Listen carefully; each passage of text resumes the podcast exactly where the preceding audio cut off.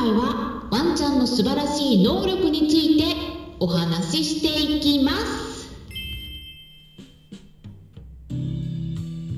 こんにちは。サラホリスティックアニマルクリニックのホリスティック獣医サラです。本ラジオ番組ではペットの一般的な健康に関するお話だけでなくホリスティックケアや地球環境そして私が日頃感じていることや気づきなども含めて様々な内容でイギリスからお届けしております。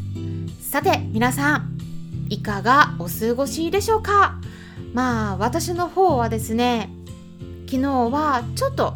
デジタルディトックスをしてお家の片付けをしていました、まあ、以前もねお話ししたことありましたけれどもデジタルディトックスっていう言葉初めて聞いた方のために簡単に説明しますと、まあ、携帯電話とかパソコンを利用しないで、ちょっとね距離を置くことを言うんですね。まあ、ずっと利用しっぱなしだとやっぱり電磁波の影響も受けますし、まあ、昨日もねお話ししてましたけど まあうちの猫のジョバンニが私の肩の上にね乗っかっててねこれいつから乗ってたのか分かんないんだけどもね起きたら乗ってたんですね。うん。かなりねでもね長時間乗ってたと思うんですよ。で肩凝っちゃってでもねそれだけじゃなくてちょっとね昨日は頭も痛くなってたんね。あのだからちょっとねそういった電子機器の影響もあったのかなと思って、まあ、ちょっと距離を置いてそして少し睡眠時間も長くしたりあとはお家でねちょっとヨガをやったり お家の片付けしたりとかねしてちょっと体を動かしたら、まあ、気づいたら頭痛はね引いてたんですよね。まあ人の体調も動物の体調もね毎日一定ということはないですよね、まあ、天気みたいに晴れの日がずっと続くっていうことはなくて雨の日もあれば雪の日もあるっていうのと同じでね体調も常に一定ではないからある一定のところでねこう、うんまあ、いい状態をねバランスとっていくのが大事かなというふうに思いますね。まあ、昨日なんかもねあの、まあ、天気の話しますとイギリスではね少し風も強くてまあもともと時々嵐みたいな感じになることあるんですけどでもねそれ雨だけじゃなくて、うん、氷が降ったんですよ。でもこの時期にねイギリス時々氷が降ることあるんですよね、うん、でもまあ大体ねあのすぐ収まる。雨もまあ、地域にもよるんですけど私が住んでるようなところだと、まあ、降ったり読んだり降ったり止んだりっていう感じであんまりね豪雨みたいな感じにはならないんですけどもね。でもなんかね日本もこれから梅雨であの雨が多くなりそうなのでくれぐれもご注意くださいね。っていうことでね本日本日のことなんですけどね夜の10時10分からはクラブハウスのペットのホリスティックケアクラブにてワンちゃん猫ちゃんの腸活とか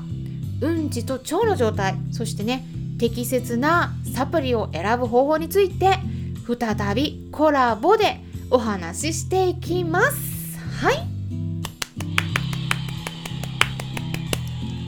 はい。ちょっとねこの拍手。少し小さめの音にしてみました。はい。えなんでかって言いますの。まあ、多分ね知ってる方いらっしゃると思うんです。聞いてくださってる方はね分かっていらっしゃると思うんですけどね。この前ねカンパネーラが私の隣にいてこれね突然大きな拍手をしたらね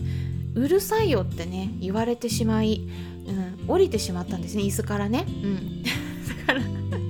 ちょっとクレーム受けましたので、はい、ちょっと小さめにあの拍手してみましたっていうところなんですけどもね、うん。まあ、ちょっと腸活の話に戻りますと、まあ、サプリの選び方いろいろねお話ししていきますので興味のある方は是非お気軽にご参加いただければと思います。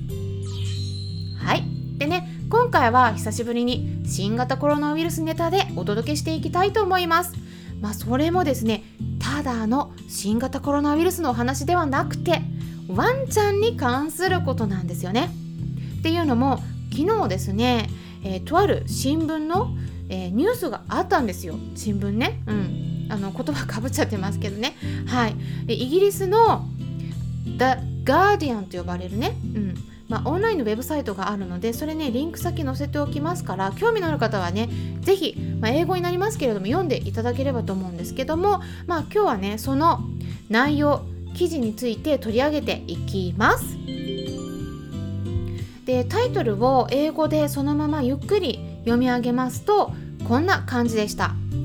Faster than a PCR test, dogs detect COVID in under a second って言います COVID っていうのは COVID と書いて新型コロナウイルス感染症のことですよね、まあ、これは結構ね最近呼ばれますのでね、うん、知ってる方もいらっしゃると思うんですけれども。なのでねこのタイトルを日本語に訳すとこんな意味になります。PCR テストよりも早い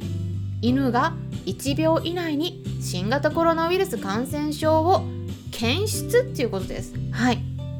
早いっていうこと1秒以内ってすごいですよねうんでね、まあ、このニュースを日本語で少し解説していきますとロンドンでね6頭の犬に対して行われた研究で100人の新型コロナウイルスの感染者がいたとしたら、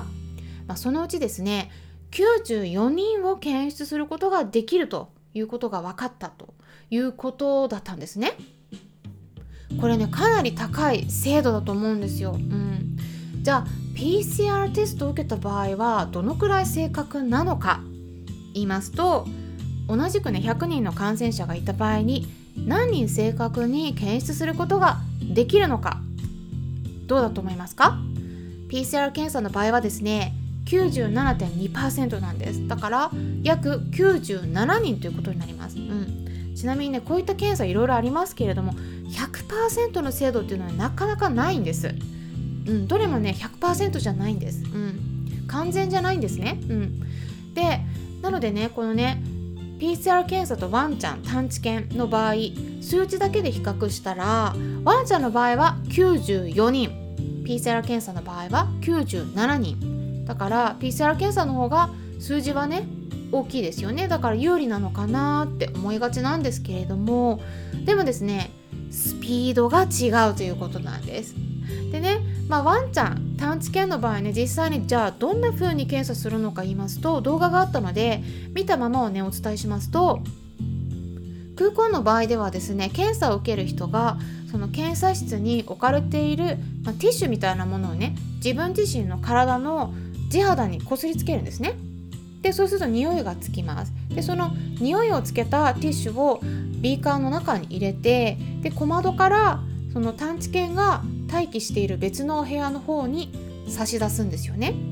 でよく日本でもねこれってなんか尿検査する時におしっこの入った紙コップを小窓のところに差し出すみたいな感じです。で別のお部屋にいる検査官がそのビーカーを受け取って探知犬に嗅がせてチェックしていくっていう流れになっています。